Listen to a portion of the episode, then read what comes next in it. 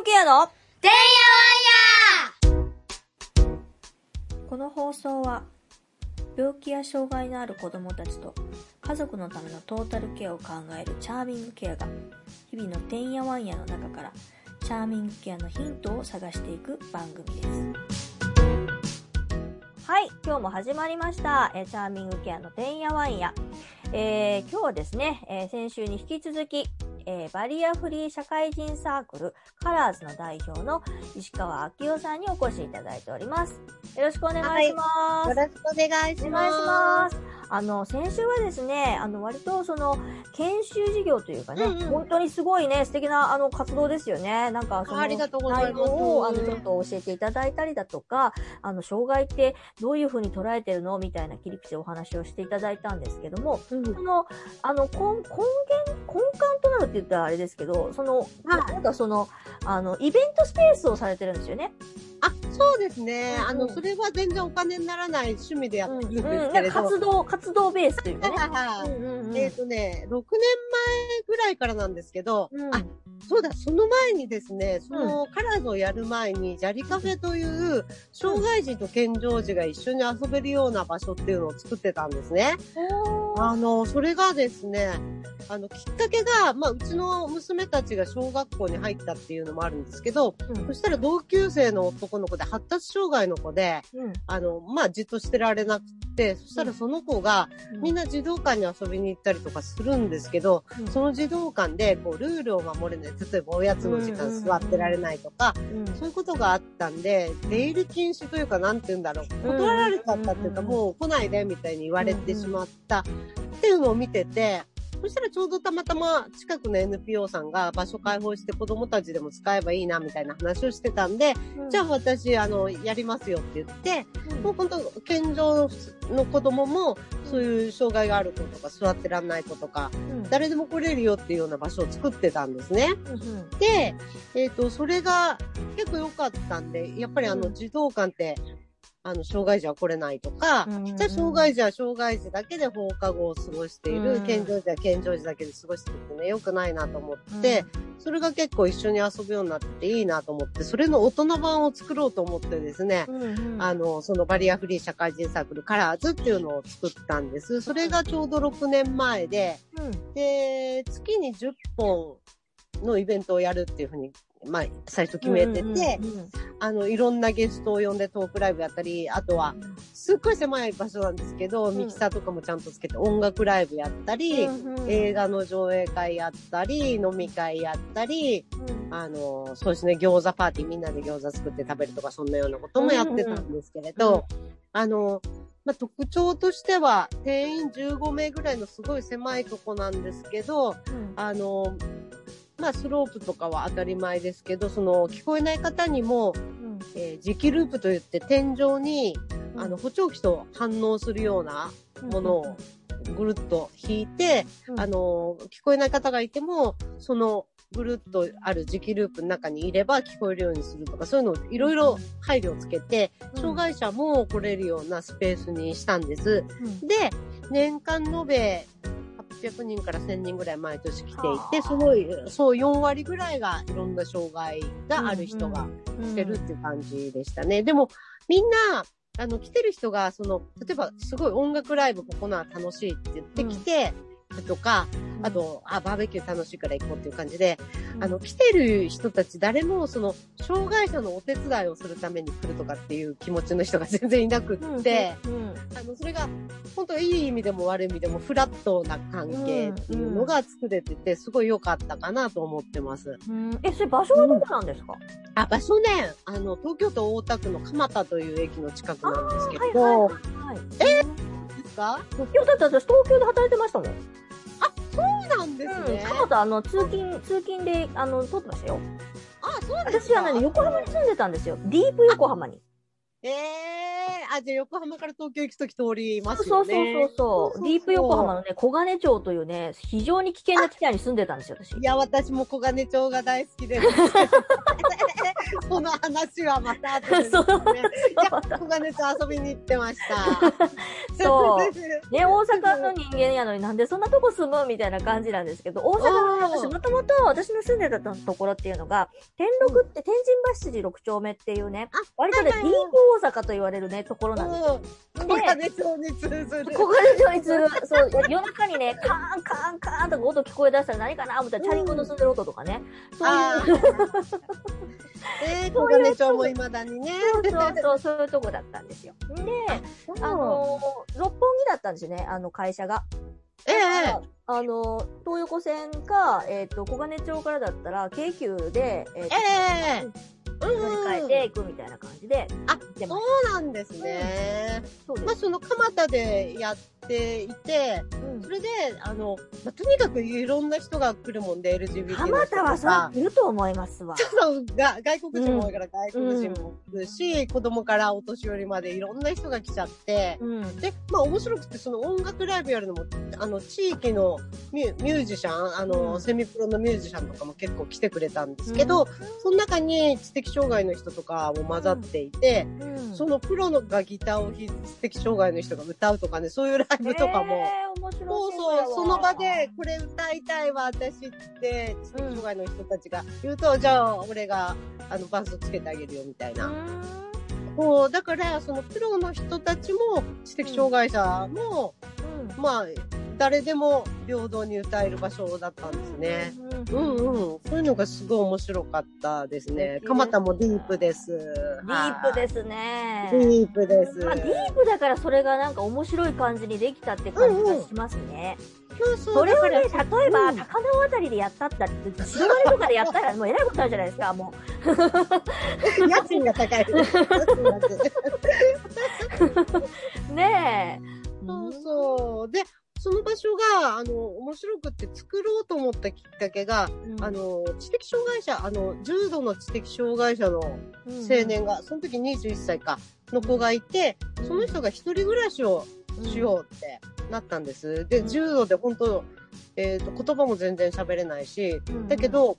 あのー、まあ、ご両親が亡くなった後、施設に入れちゃうのもかわいそうだから、うん、今から一人暮らしをやっていけば、両親が見られなくなった時も、うん、あのー、まあ、そのままね、ヘルパーさんの体制ができて暮らしていけるんじゃないかっていうことで、やったんですよね。で、部屋を探してて、やっぱり知的障害者全然貸してもらえなくて、うん、うん、しょうがないから一軒家が開くっていう古い空き家があったんですよ。うん、そこのさんがいの部分にその子が住んで、うん、で、えっと、にかいに、うん、あの、普通の、えっと、まあ、会社員の一般の人が住んで、うんうん、で、いっかいを私たちイベントスペースで使うっていう、そういうシェアハウスみたいな形の一軒家でやっていたんですね。うんうん、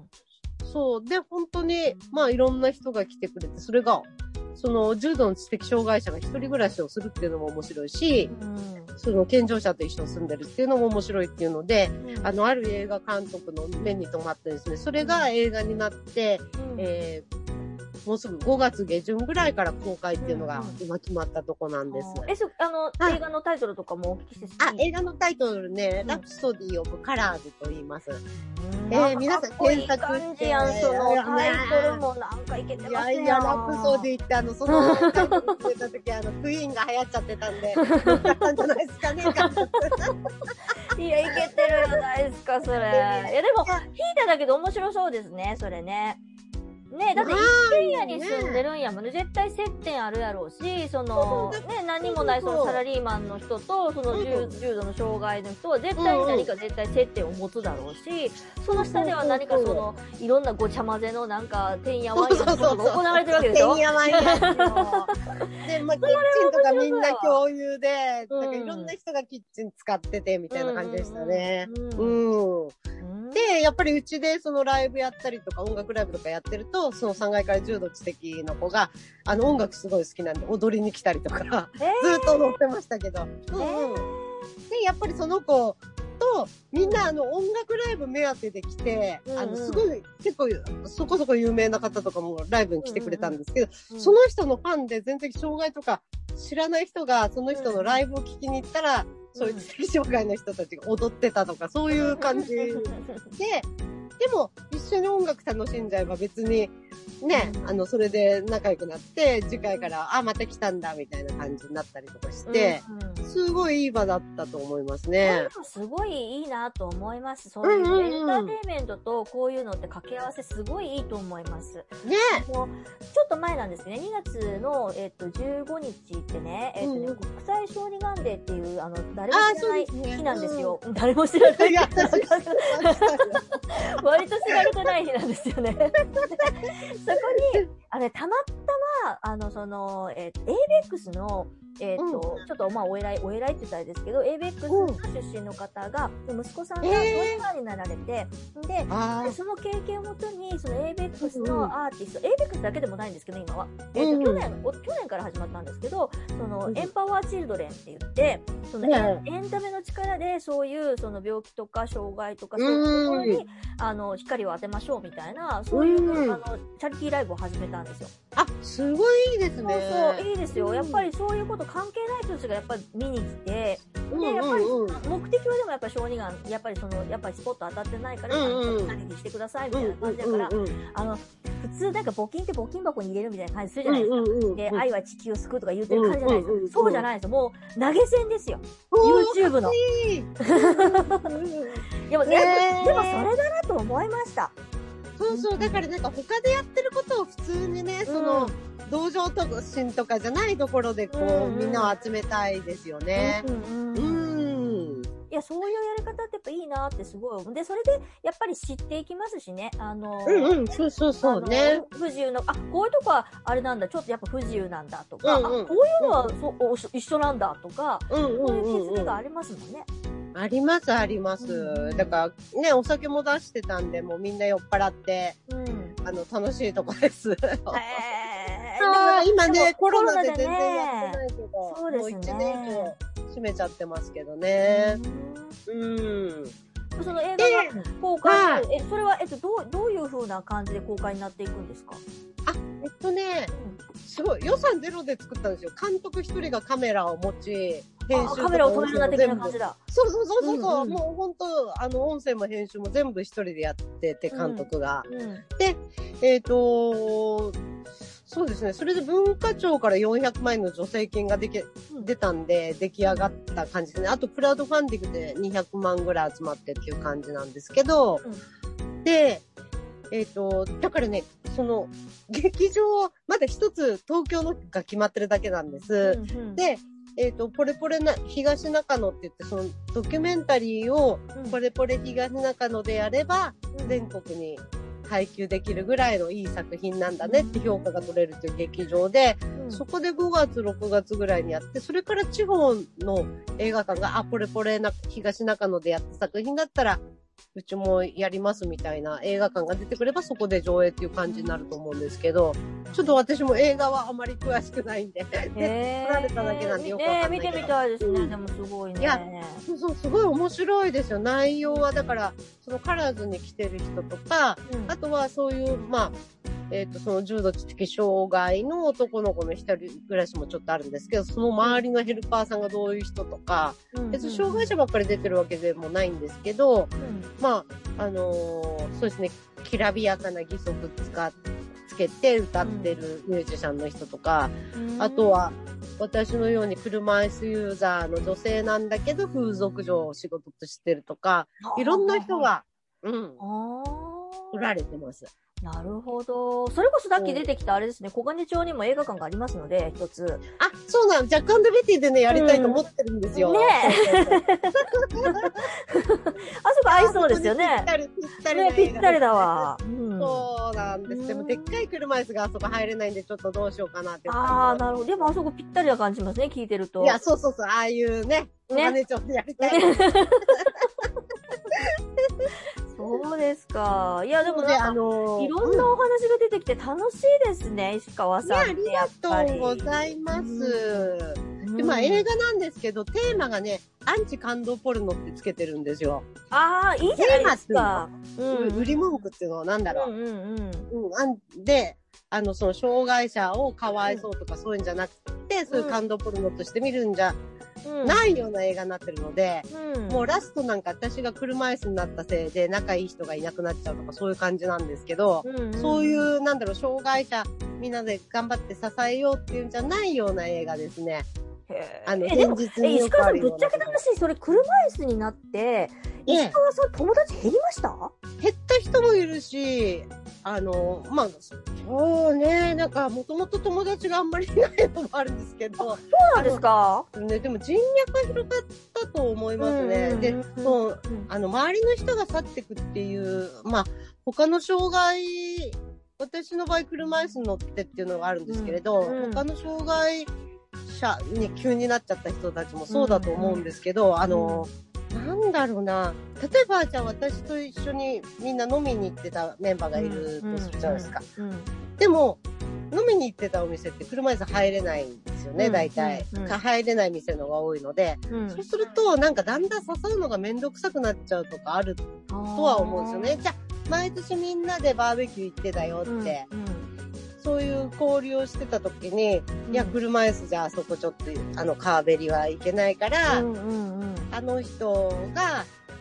また今年も行きたいって言ったら困っちゃうよねとかっていうのは実際にはこう口には出さないけれど、あると思うんですよ、うんうんうん、でやっぱそういう意味で一人だけ誘われなくなったりとか、うん、あとやっぱり全盲の人とかと食事に行くと全部こうやってあげなきゃいけないからそれ難しいねとか、聞こえない人とのみんなで飲みに行って最初は筆談してたけどお酒が入ると筆談なんかもうめんどくさいっつって聞こえる人たちだけで喋っちゃうとかで、そうなると呼ばれなくなっちゃうとかはあるのかもしれないなと思いますよね。そう、障害者というのが恥ずかしいとかではなくってその、ね、面倒になっちゃうっていうところはそういうなんかこうコアなつながりはもしかしたら少なくなったかもしれないけど、要はその浅い浅く広くじゃないですけど本当にあの知り合う人の数は絶対でもあれですね、こういうことやりだしたらわーっと広がりますよね。そう、そうですね。それでやっぱり、うん、あのね、こうやって石島さんと知り合ったのもそうですけど、うんうんうん、あの今あの東京オリンピックパラリンピックの方の研修の講師もやらせていただいてるけれど、うん、そういうのも自分がこう障害者になったからであって、うんうんうん、人脈が広がったりとか、うんうんうん、であのそういうことはすごくプラスで、だからなんか障害者になってすごいショックとかはないんですけどね、今の方が仕事も、まあ、人脈もいいもんが手に入ってんのかなと思う時が多いですね。うん、それはそれは私もそうかもしれないです。私もああの割とこう社交的に見えがちですけど、もともとそんなに友達いないんですよ。うん、ね、私もなんですよ。友達になってください。友達で少ないんですよ私。で、あ、でも子供がねあの病気になるとやっぱりそれこそその変な気の付き合い、使い合いじゃないけど、うん、例えば病気だからとか、うん、そんなんやったらやっぱちょっと感染がちょっと気になるからって言って、で気を使うがゆえにちょっと疎遠になるみたいな、あー、ありますよね。うんうんうん。ある。でやっぱり疎遠になっちゃうと女性は特に子育てとかでもそういうことあるじゃないですか。うんうんうんうん、子供が生まれた生まれてないとか結婚したしてないとかでやっぱり疎遠になりがちじゃないですか。うん、そうそうそう。結局ね、ママ友で固まるとかなってきますよね。そうそうそう。で、うんうん、ママ友がもともといやしないから私なんかもうすごい全然友達いないみたいな感じなんだけど、でもまあこういうことをやりだしたのがきっかけで、それこそ本当に石川さんともお話しさせていただいてるし、うんうん、あの横のつながりでなんかこうつながりっていうところがすごい増えて、そうですよね、うん、そうそう、そうです、そうです。私もねだからそれは障害者になってすごい良かったところだなと思ってて、うんうんうん、本当いい、いい人たちと知り合えるっていうところと、うん、あの仕事もねあのやりがいのあるものが見つかったっていうのは障害者になって良かったなって思うところですね。うんうんうん、ねえ、あとはそのコアなところをねいかに、それはでももうそれは人徳みたいなところありますもんね。それはそれはもうちょっといかよりもししがたいですもんね。友達いやしないんだもんだって私とか。ねえ、本当友達。